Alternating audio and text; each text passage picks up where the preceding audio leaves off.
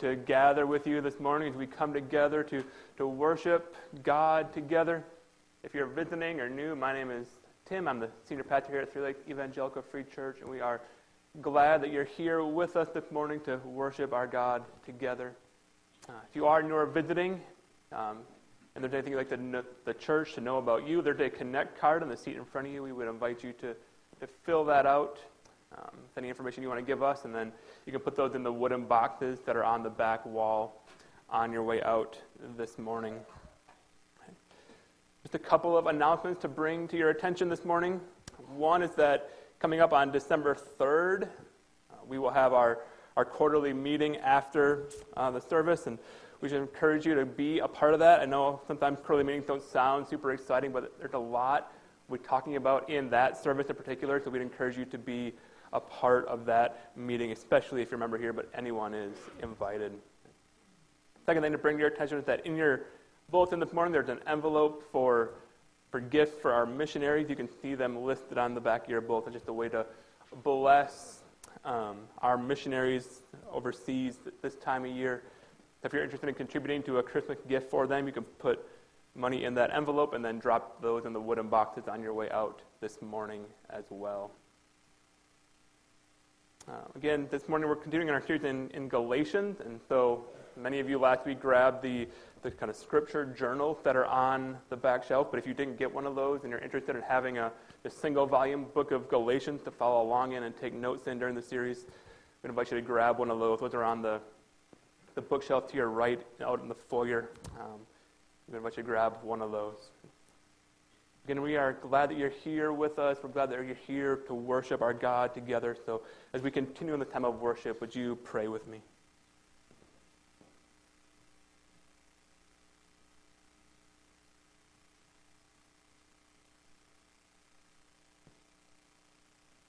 Father, we are thankful now for this time that have been set aside for us to come together as your people, to come together to worship you. To pray, God, that whatever burdens have been on our heart, whatever thoughts have been distracting our mind as we came in this morning, that for this time, we could set those things aside. We could fix our hearts and fix our minds on you. That we would remember all the great things you have done for us, especially all that you've done for us in Jesus. That as we remember all that you've done for us, it would move us to worship. It would move us to desire, above all else, to live lives as servants of Christ, that we would desire to live lives that bring you honor and glory and praise. Father, would what takes place here in the next hour be fuel that motivates us to live out the calling you've given us, that we go out into the world and the rest of our week.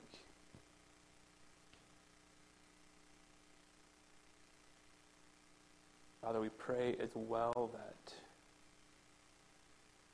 for those who come in this morning who are hurting, or those who we know who are going through hard times, we pray that you would be at work in powerful ways to bring comfort, to bring healing where it is needed, to bring peace and endurance and perseverance where it's needed.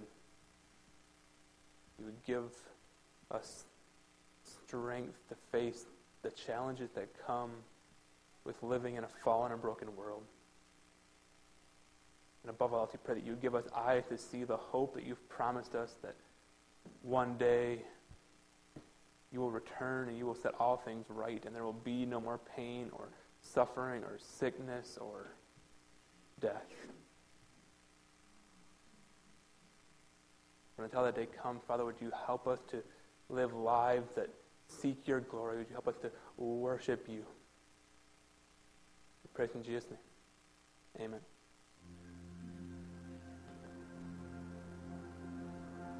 My favorite quotes by C.S. Lewis is this Relying on God has to start all over every day as if nothing has yet been done. And I think it's really easy to forget that this is a daily thing that we do to surrender to God and give things to Him. So, worship is a great opportunity to do that. If you guys would stand and sing with us.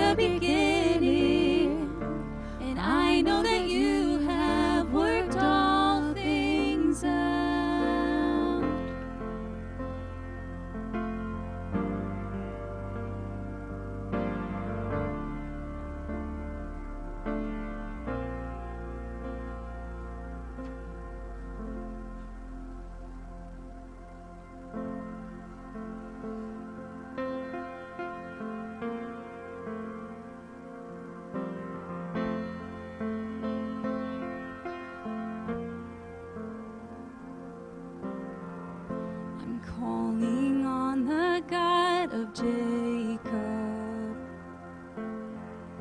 whose love endures through generations.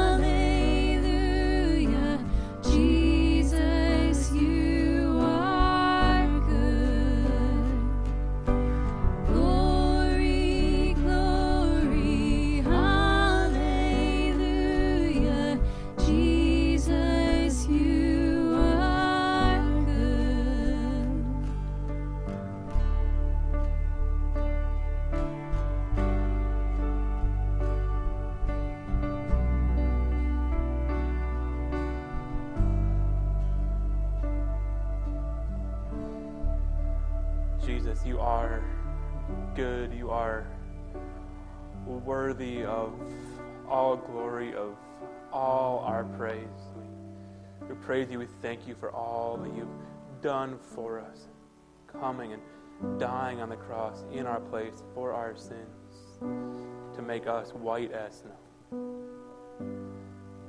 Thank you, Jesus. Pray in Jesus' name. Amen. You may be seated.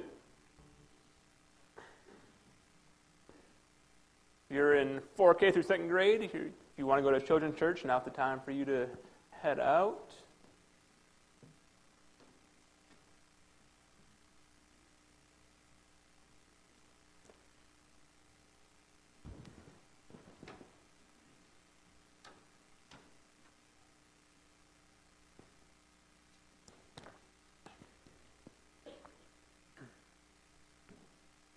In the book man's search for meaning, Viktor Frankl describes his life in, in a concentration camp during World War II. But the focus of the book is not primarily on Frankl's experiences themselves. Right? Instead, Frankl, who's a, a neurologist and a psychologist, he's writing primarily about how he and, and others who survived in the camp were able to survive. We're talking about not survival from a, a physical perspective, right? but how they're able to survive the, the psychological trauma that came from living in that kind of environment. For Frank, Frankl, the, the ability to survive psychologically in a concentration camp was rooted in a theory he had developed before going to the camp called logotherapy, which he describes as this like, Logotherapy is the primary, that the primary motivational force of an individual is to find meaning in life, right? So all our motivations for living come from finding meaning in life. So Frankl argues in Man's Search for Meaning that those who are able to find, to psychologically survive the torment of life in a concentration camp were able to survive because they found meaning even in the midst of those miserable circumstances. He goes on to expand on that a little bit, and he goes on to say that people can find meaning in three different ways. One is through the completion of tasks, second is by caring for others, and third is by facing suffering with dignity. So Frankl found meaning in his experiences in the concentration camp by deciding that he was going to use his suffering as an opportunity to make himself a better person. Instead of becoming apathetic and just accepting that he was doomed, he chose to embrace his suffering. According to Frankl, while a man's destiny in life is certainly affected by the circumstances in which he finds himself, he is ultimately free to choose his own path in life. Frankl said that even in the worst possible situation, man always has the freedom to choose his attitude toward life. That's Frankl's argument. And I certainly don't agree with him on everything or even many things, but he does hit on an important truth, I think, which is this right? that our, our desire or we all desire, right, to have a meaning and a purpose in life. We all desire to know that we have some reason for existing, some purpose. Where I would disagree with Frankl is in where we ultimately find that meaning. Because for a Christian, right, that meaning is found not first and foremost in the completion of tasks or in caring for others or in facing suffering with dignity. But for the Christian, that meaning is found in being followers of Jesus and doing the work that he has called us to do. I find it really interesting that, that Frankl called his theory logotherapy. Because the first part of that word, the L O G O, comes from the Greek word logos. And that Greek word logos can be translated something like meaning or purpose. And so, logotherapy for, for Frankl was a type of ther- therapy that revolved around finding meaning. That's what he meant by logotherapy. But that word logos can also be translated something like word, right? Which is how most of our Bible translations translated in, for example, John chapter 1, when John writes, In the beginning was the word, the logos, and the word, the logos is with God, and the logos, the word, was God. And John talking about Jesus, right? John calls Jesus the logos. So something deeply appropriate about Frankl naming his system logotherapy. In fact, it's even more appropriate than Frankl himself realized. Because he's right that we all do deeply desire meaning and purpose. But what Frankl didn't realize that the way we, we find our ultimate meaning and purpose is through the Logos, through Jesus. Our meaning comes only from the Word who was God and the Word who was with God. Our meaning comes through Jesus Christ the Logos. And we see that in our passage this morning. We're in Galatians chapter 1. We'll be looking at verses 11 through, through 24 this morning. What we see in this passage is that we have meaning, we have purpose because we are called by God's marvelous grace to be servants of Christ by proclaiming the good news about Jesus. Well, we're going to jump into the passage in just a moment, but if you have your bulletin, you're following along there, you'll start in verse 10. I'm going to start reading in verse 11, and we'll come back to verse 10 in a little bit. If you're using one of the Galatian scripture journals, it's on page 2. This passage is really just kind of Paul's story. Just Paul telling the story of all that happened to him, how he came to follow Christ, and how he came to understand what his meaning in life was. This is what Paul writes, starting in Galatians chapter 1, verse 11. Dear brothers and sisters, I want you to understand that the gospel message I preach is not based on any mere human reasoning. I received my message from no human source, and no one taught me. Instead, I received it by direct revelation from Jesus Christ. You know what I was like when I followed the Jewish religion, how I violently persecuted God's church I did my best to destroy it. I was far ahead of my fellow Jews in my zeal for the tradition of my ancestors. But even before I was born, God chose me and called me by his marvelous grace. Then it pleased him to reveal his son to me so that I would proclaim the good news about Jesus to the Gentiles. If you're taking notes, you're highlighting in your Bible, like I'll just mark off verses 15, the first half of 16, because that's like the heartbeat of this passage. I'll read it again. But even before I was born, God chose me and called me by his marvelous grace. Then it pleased him to reveal his son to me so that I would proclaim the good news about Jesus to the Gentiles. Paul goes on, when this happened, I did not rush to consult with any human being, nor did I go up to Jerusalem to consult with those who were apostles before I was. Instead, I went away into Arabia, and later I returned to the city of Damascus. Then, three years later, I went to Jerusalem to get to know Peter, and I stayed with him for 15 days. The only apostle I met at that time was James, the Lord's brother. I declare before God that what I am writing to you is not a lie. After that visit, I went north into the provinces of Syria and Cilicia.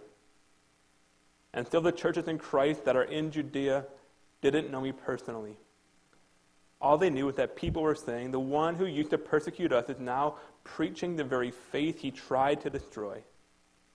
And they praised God because of me.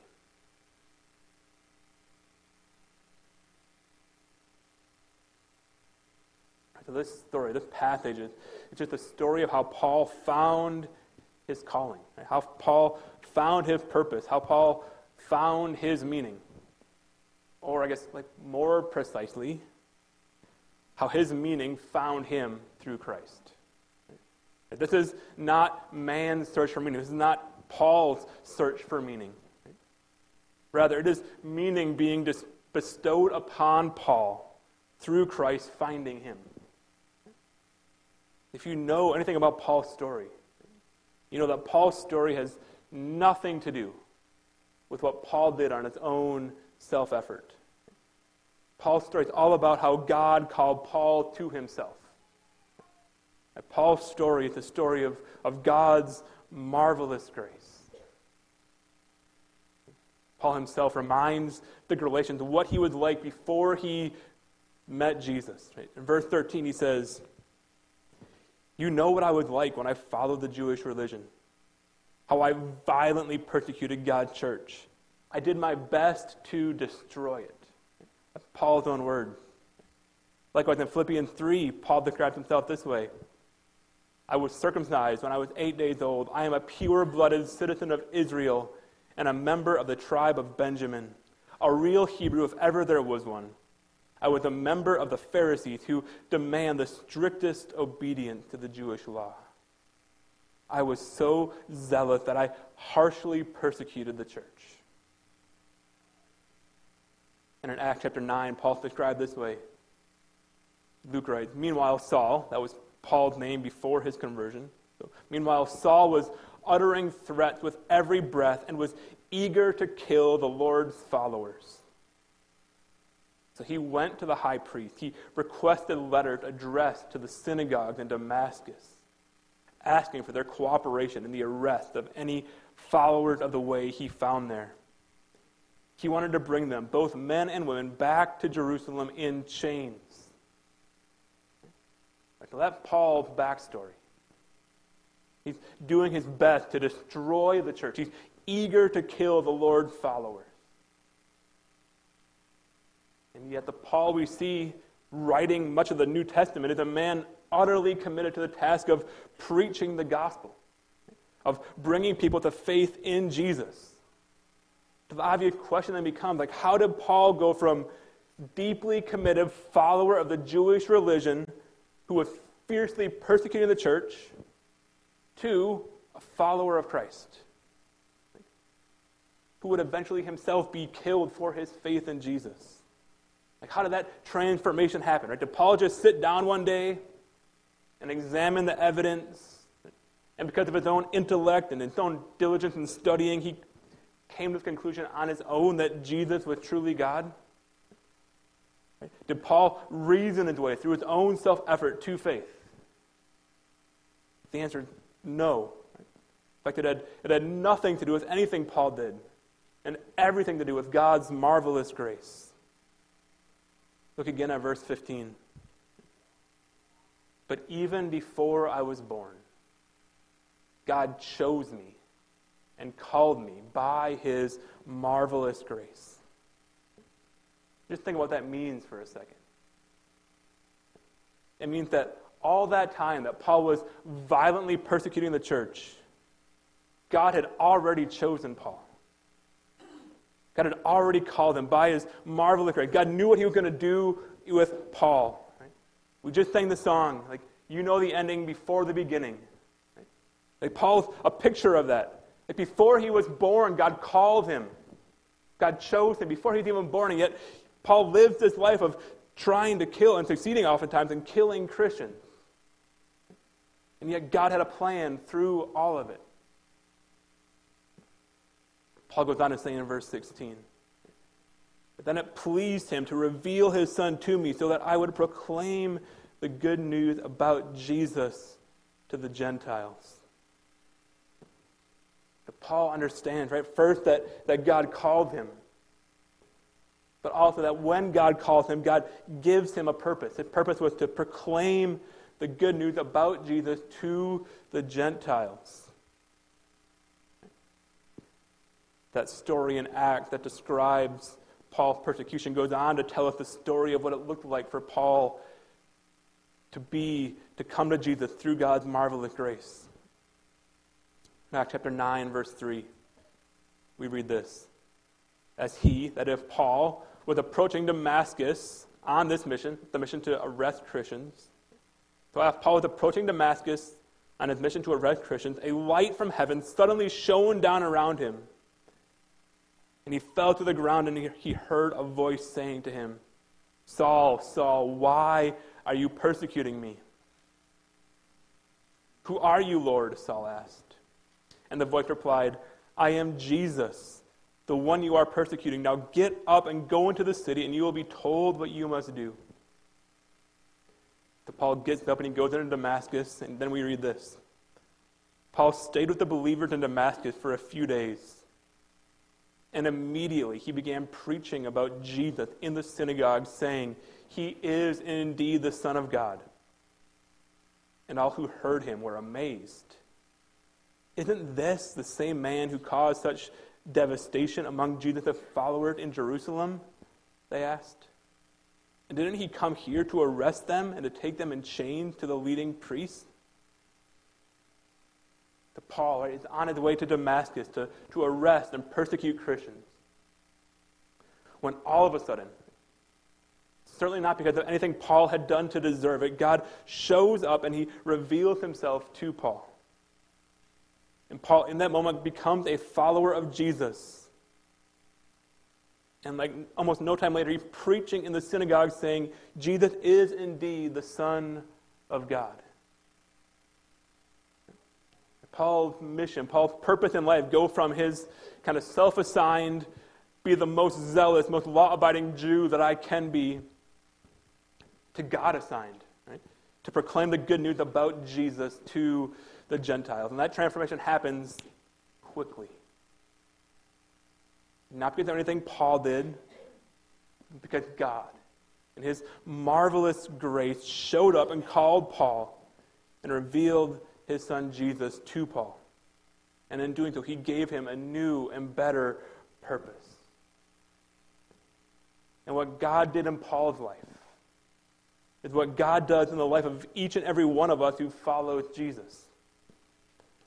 It can be really easy to, to hear a story like, like Paul's and to think, like, wow, that's amazing. I wish Paul, I wish God would work in some dramatic way like that in my own life. But while your story may not be quite as dramatic as Paul's, every single one of us who has trusted in Jesus has a story. A story of how God chose us and called us by his marvelous grace and then gave us a mission and a purpose and a meaning. But there probably wasn't a time when when you were going from town to town persecuting Christians. But for each of us, there was a time when we were trying to make our own way in the world. We were trying to find meaning and purpose through things that the world said was valuable.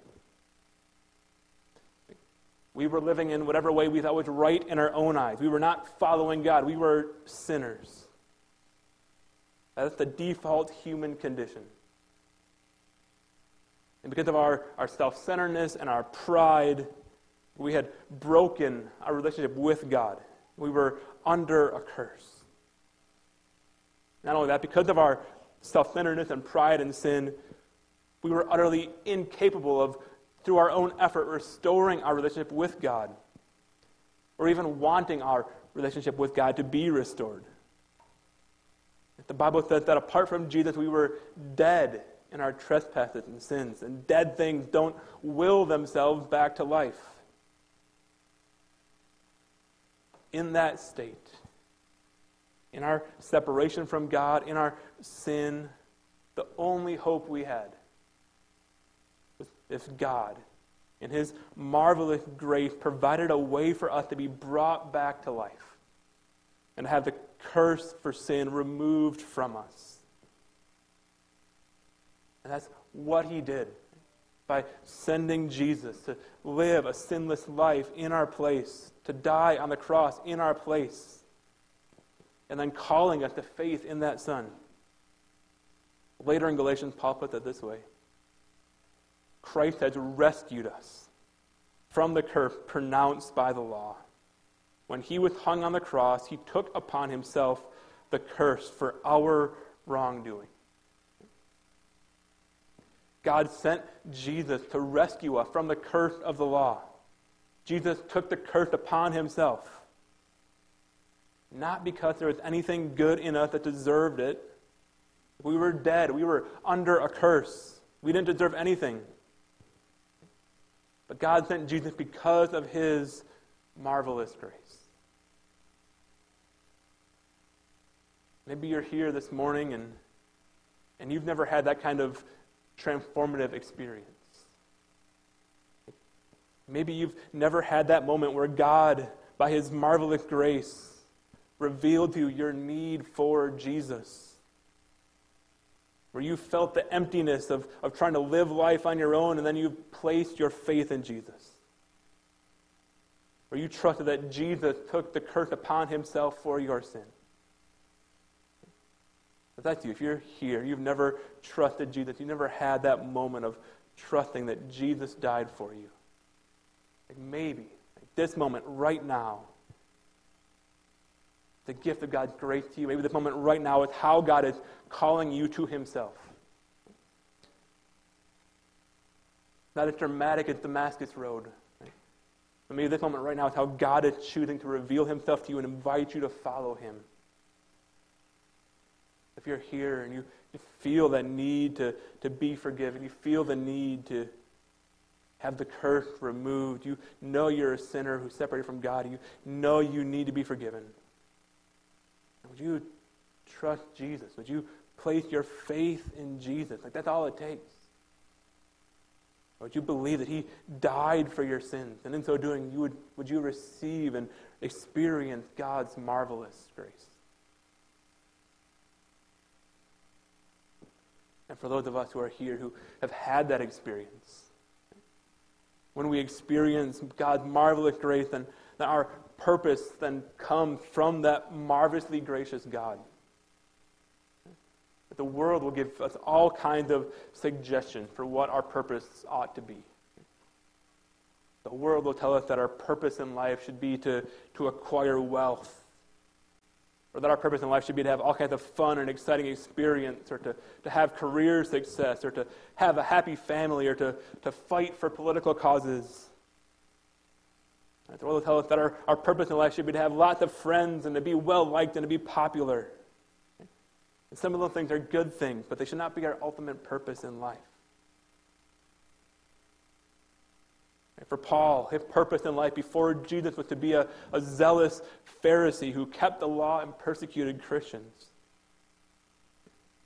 But when Jesus shows up, and Jesus calls you to himself, like suddenly none of those purposes are your ultimate purpose anymore. When Jesus shows up, our, our purpose is transformed from serving our own self interest to being servants of Christ. In last week's sermon, we kind of wrapped up by looking at Galatians 1.10. But that verse also kind of served as an introduction to this passage. And Paul says there, obviously, I'm not trying to win the approval of people, but of God.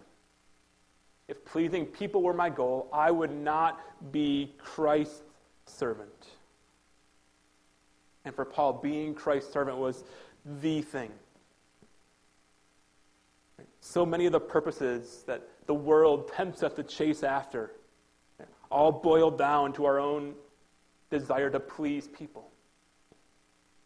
But for Paul, the minute Christ showed up and called Paul to himself, his goal stopped being about pleasing others and became all about serving Christ, about being Christ's servant.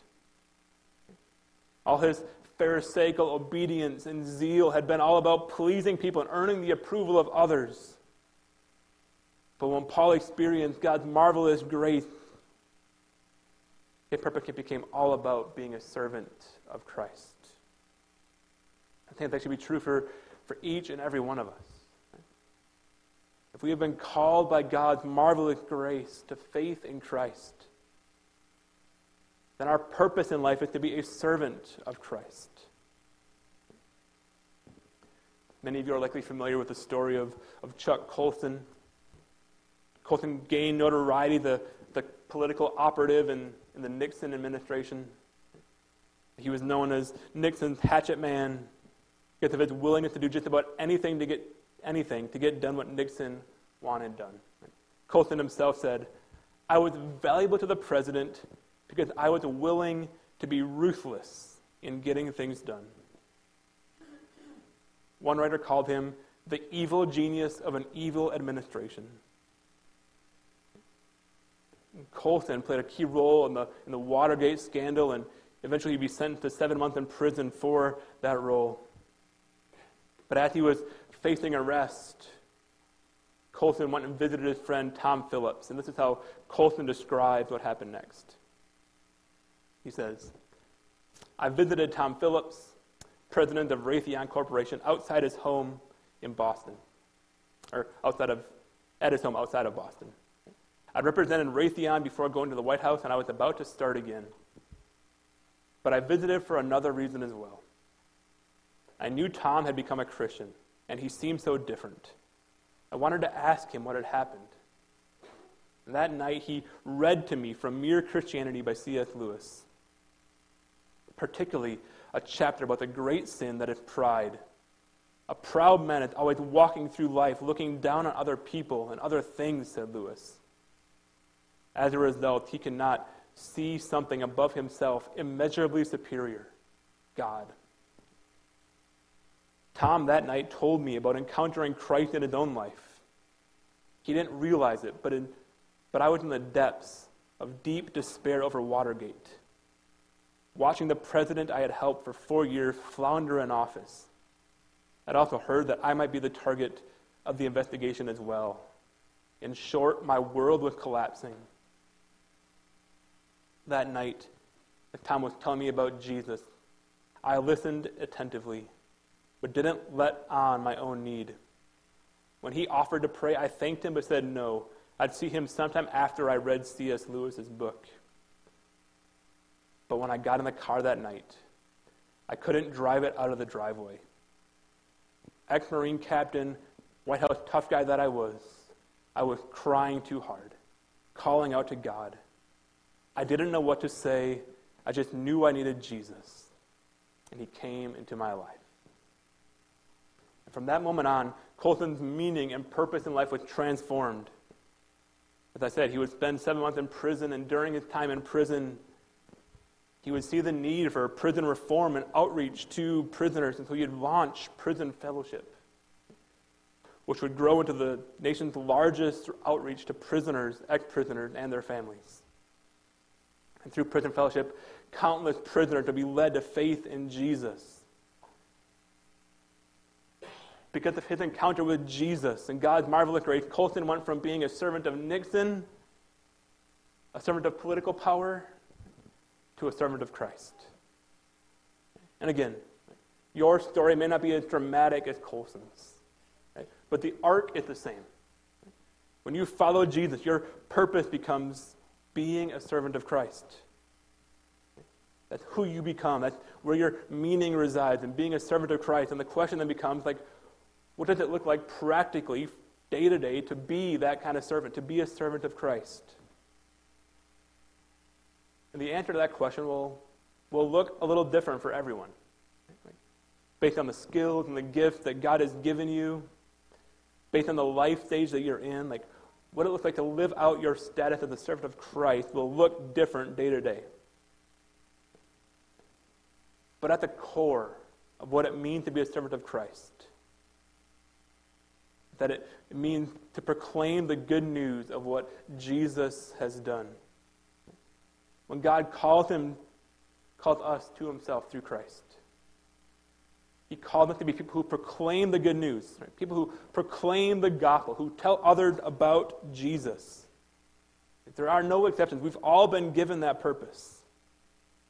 And again, like the actual like way that looks will be different for each person, but we are all called to proclaim the good news. Look again at verse 16. Then it pleased him to reveal his son to me. So why did God reveal his son to Paul? Only for Paul's benefit? No. Then it pleased him to reveal his son to me so that I would proclaim the good news about Jesus to the Gentiles. God revealed Jesus to Paul so that he would proclaim the good news about Jesus to the Gentiles. You may read that, you may say, well, yeah, that's great, that's Paul's purpose, but it doesn't have to be mine. And again, it's true that it'll like look different for you than it did for Paul. Like, you're probably not going to go from town to town throughout the Middle East preaching the gospel. Right? You might not be called to go overseas as a missionary. But the Bible is clear that we are all called to have a role in proclaiming the good news and advancing the kingdom of God. There's a lot of places we could look in the Bible to see this, but let me just point to one. In 2 Corinthians chapter 5, Paul's addressing the church in Corinth, and he, he says this. That this means that anyone who belongs to Christ has become a new person. The old life is gone, a new life hath begun. And all this is a gift from God, who brought us back to himself through Christ. Right? So that's the good news, that's the gospel. And then Paul says, and God has given us the task of reconciling people to Him. Who is the us in that sentence? It's not just Paul, right? It's not just a certain elite group of evangelists, it's everyone who belongs to Christ. Paul continues to use the word us and we throughout the next part of the passage, and it's talking about all Christians. He says, For God was in Christ reconciling the world to himself, no longer counting people's sins against them. And he gave us this wonderful message of reconciliation. So we, all Christians, are Christ's ambassadors. God is making his appeal through us. We speak for Christ when we plead, Come back to God. For God made Christ, who never sinned, to be the offering for our sin, so that we can be made right with God through Christ. We, like all followers of Jesus are Christ's ambassadors. God is making his appeal through us. We speak for Christ when we plead, come back to God. We've all been given the purpose as servants of Christ to invite and to plead with people to come back to God. We're all called to proclaim the good news, to preach the gospel. The question then is, is how? What does it look like for me to, to proclaim the good news through my life? I think often when we think of people proclaiming the good news or preaching the gospel, we, we have the caricature in our, in our heads of maybe someone standing on a street corner or standing in a park just shouting at people to repent of their sins. And we think, like, I don't really want to do that. I don't want to be like that. Like, so I guess I'm not called to be an evangelist. I'm not called to be one of Christ's ambassadors. But just because you aren't called to that kind of evangelism doesn't mean you aren't called to proclaim the good news. In fact, I would argue that there are far more effective ways of talking to people about Jesus. And what Paul does in this passage we just read this morning is instructive. What does Paul do? He, he simply tells his story. He tells the story of how God's marvelous grace called him, how God revealed Jesus to him, how he was changed by his encounter with Jesus. We all have a story like that. If you follow Jesus, it's because God chose you before you were born and called you by his marvelous grace. You have a story of what you were like before you followed Jesus. Maybe it wasn't persecuting Christians, but it was rebellion against God. You have a story of how God revealed Jesus to you. Maybe it wasn't that bright light on the road to Damascus, but it was some way that God showed up and revealed Jesus to you. And you have a story of how your life was changed and has changed since you met Jesus. Maybe it's not going from town to town like Paul was, but God has worked in you to change you after you encountered Jesus. The details of your story will be different than Paul's, but it has the same parts. Before Jesus, how you met Jesus, after Jesus. And being willing to share that story is a, a powerful way of proclaiming the good news. Your story is a story about how the good news came to you. So when you tell your story, you proclaim the gospel. You proclaim the good news, but just by telling your story. It doesn't have to be on a street corner somewhere. The most effective place to share that story is often around the dinner table with family, or at a coffee shop with a friend, or over lunch with a coworker. And God has brought people who don't know Jesus into your life. We have this opportunity to build friendships, build relationships with them, and then share our story. When the opportunity is there to talk about how God has worked in our lives, doesn't have to be every time you see them. You don't have to share your whole story all at once. Right? But through continued ongoing interactions that are fueled by deep friendship, you have the freedom and the opportunity to share the story of what God has done in your life, and in doing that, you proclaim the good news. By talking to your non Christian friends and neighbors and family members and, and co workers. You're living out the purpose that God has given you. You're living out the, the meaning that God has placed in your life when He called you to Himself in Jesus. You've been the recipient of marvelous grace. You have beyond measure things that you do not deserve, good things you do not deserve. And you have the opportunity to share those and talk to others about those and invite them to follow Jesus as well and be reconciled to God. That's the meaning, that's the purpose that God has given us. So, as recipients of, of God's marvelous grace, as servants of Christ, would we go and would we live out that purpose? Let's pray.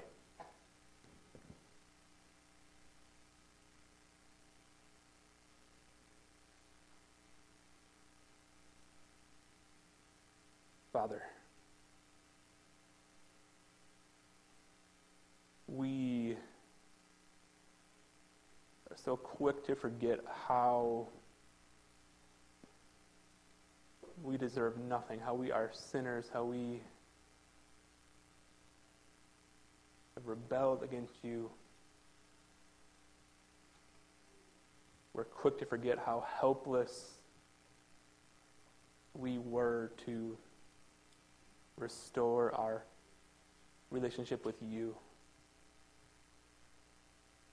We're prone to think that it's through our own good deeds, through our own effort, that we can be right with you, but we remember now that it is all because of your marvelous grace, that there was nothing we could have done, nothing we would have done if we had a chance to earn your favor. But because of your grace, you sent Jesus to live the sinless life that we could not live, to die on the cross in our place, to remove the curse of sin from us. You made him who had no sin to be sin for us, that we could receive his righteousness.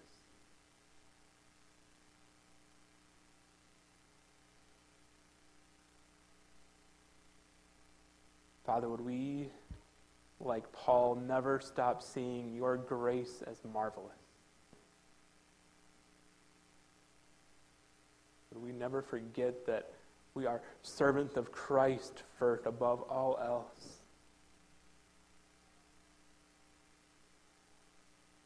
That seeking to live the life you have called us to live is more important than living a life that pleases people.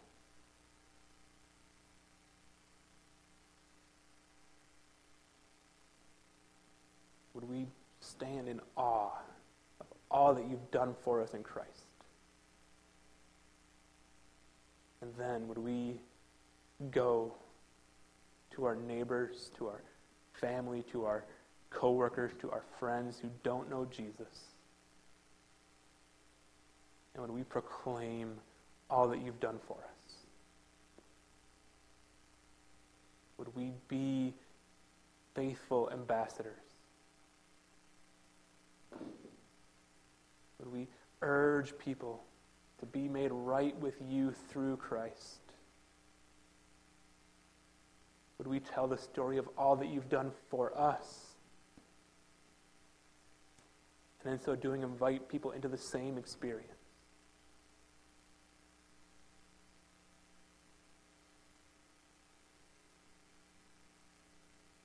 Father, thank you for your marvelous grace.